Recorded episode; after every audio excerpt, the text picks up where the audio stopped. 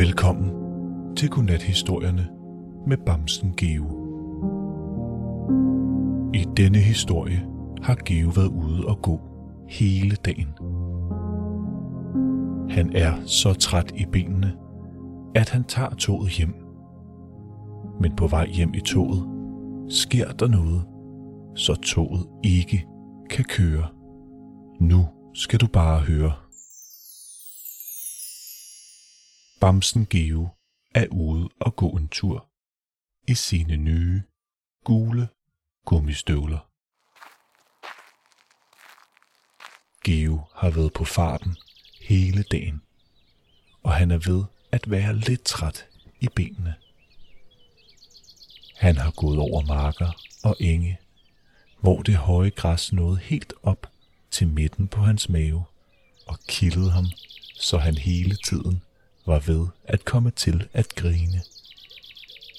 Han var gået gennem skoven, hvor han sad på en træstup og spiste sin madpakke, mens fuglene pippede over ham, og insekterne kriblede og krablede i skovbunden under ham. Geo er vandret helt ud til stranden, og det er her, han står nu. Her har han tilbragt eftermiddagen med at stå i vandkanten med sine gule gummistøvler og samle flotte sten. Han har også bygget et sandslot, og han er lige blevet færdig med at spise en dejlig stor jordbæris. Nu sidder han på en bænk og kigger ud over vandet og lytter til de blide bølger, der skyller ind på stranden. Dagen, der startede med solskin og en let brise, er ved at blive til en kølig aften, og solen synker langsomt ned mod horisonten. Himlen er rød, orange, pink og lilla. Geo rejser sig fra bænken og gaber. Jeg må nok hellere se at komme hjemad, inden det bliver alt for sent, siger Geo til sig selv. Han har gået hele dagen og oplevet mange sjove og spændende ting på sin tur. Men det er alt for sent til, at han kan nå at gå hele vejen hjem igen. Og hans fødder er også ved at være godt trætte nede i de gule gummistøvler. Heldigvis har Geo på forhånd undersøgt, at der er en togstation tæt ved stranden. Og han har husket sit rejsekort. Nu mangler han bare at tjekke ind. Geo går op til togstationen og bipper sig ind med sit rejsekort. På skiltet står der, at hans tog kommer om 5 minutter. Og ganske rigtigt, 5 minutter senere kommer toget trillende ind på stationen. Ud over Geo er der en grævling, en and og to æren, som også skal med toget. Inde i toget finder Geo en ledig plads ved et vindue og sætter sig.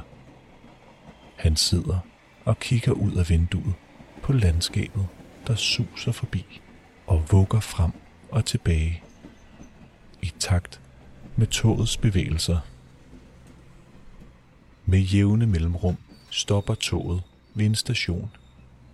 Dørene åbner, og nye passagerer stiger ind i toget, mens andre går ud.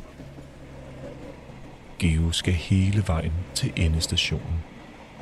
Og efterhånden som tiden går, og toget passerer flere og flere stationer, bliver der færre og færre passagerer. Nu er det kun Geo, de to æren, som sidder og visker og fniser. En bæver, der sidder og læser i en bog, der hedder Grenenes Herre. Og en pony, som er faldet i søvn og ligger og fylder to sæder. Pludselig standser toget. Geo kigger ud af vinduet. Det er næsten mørkt, og han kan ikke se noget, der ligner en togstation i hverken den ene eller den anden retning. Kan vide, hvorfor vi stoppede her, tænker Geo. Bæveren kigger op fra sin bog, og de to æren er holdt op med at viske og fnise. Ponyen grunder lidt, men sover ellers videre. Så lyder en stemme over højtaleren. Kære passagerer, vi kan desværre ikke køre videre, da der ligger et væltet træ tværs over skinnerne. Vi kører videre, så snart det er muligt. Alle sidder helt stille, men der bliver ikke sagt mere. Men hvordan skal jeg så komme hjem? Min trætte ben glæder sig sådan til at kravle ned under dynen i min dejlige bløde seng og sove hele natten, mumler Geo nedslået. Og jeg skal mødes med min bogklub, siger bæveren. Jeg har ikke tid til at sidde her hele natten. Ponyen har åbnet øjnene på klem, Hvad sker der? Hvorfor holder vi her? spørger den. Geo, bæveren og de to æren fortæller om det væltede træ på skinnerne. Jamen, det skulle vi da nok kunne få gjort noget ved. siger ponyen, og virker pludselig ikke spor træt længere. Den rejser sig fra sædet, og sammen går Geo, bæveren, de to æren og ponyen ud af døren og op foran toget.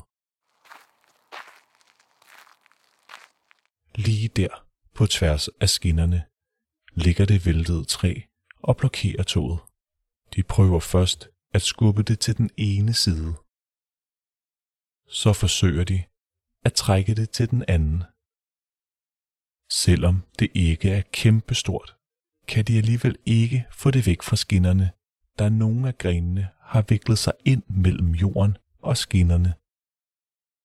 De står lidt og kigger på hinanden i tusmørket. Hvad gør vi så? siger det ene æren. Jeg tror måske, jeg har fået en idé, siger Geo. Måske skal vi prøve at flytte træet lidt af gangen i stedet for, Hvordan gør vi det? siger det andet æren. Jeg mødte engang en bæver, som var virkelig god til at gnæve grene over. Kan du også finde ud af det? spørger Geo og kigger på bæveren, der har lagt sin bog fra sig på jorden. Ja, for pokker. Hvorfor tænkte jeg ikke selv på det? siger bæveren med et stort smil. Den går hen til træet og forsøger at finde ud af, hvor den skal starte. Men det er svært at se noget i mørket. Heldigvis kommer Geo i tanke om, at han har en lommelygte med i sin rygsæk. Han finder den frem, tænder den og lyser, så bæveren kan se, hvilke grene, der sidder fast og skal gnæves over. Et øjeblik efter er der fuld gang i den, og en efter en begynder grenene at falde til jorden. Nu skal vi bare have den væk fra sporet, så vi kan komme videre. Jeg er vant til at trække det tunge læs, siger ponyen. Men jeg kan ikke løfte grenene med min hår. Jeg har en god tyk snor i min rygsæk, siger Geo. Men jeg kan ikke rigtig komme ind og binde den fast, Den klarer vi. fniser de to æren, glade for, at der også er en opgave, de kan løse. De tager snoren og smutter ind mellem træets grene, råber de kort efter, og så kan ponyen begynde at trække den ene gren efter den anden væk fra skinnerne. Geo lyser, bæveren gnæver, de to æren binder snoren, og ponyen trækker. Snart er hele det væltede træ forvandlet til en kæmpe bunke grene ved siden af togskinnerne. Da den sidste gren er fjernet fra sporet og smil op på toppen af bunken, smiler de tilfredse til hinanden og går ind i toget igen. De sætter sig på sæderne, lidt mere trætte end før, men også glade og stolte over, at de fik løst problemet med det væltede træ. Et øjeblik efter hører de stemmen i højtaleren. Skinnerne er ryddet, og vi kan fortsætte turen. Så sætter toget i gang, og mens de småsnakker, kører toget det sidste stykke til endestationen, hvor de skulle af. På perronen siger Geo farvel til bæveren, ponien og de to æren, og begiver sig afsted. Det sidste lille stykke vej hjem til sit hus. Endelig er Geo hjemme. Han ligger sig i sin dejlige bløde seng, trækker sin varme dyne op over sig og tænker på alt det, han har oplevet i dag. Så lukker han øjnene og falder langsomt i søvn. Og som altid hører han sin yndlingssang. Det har været en god.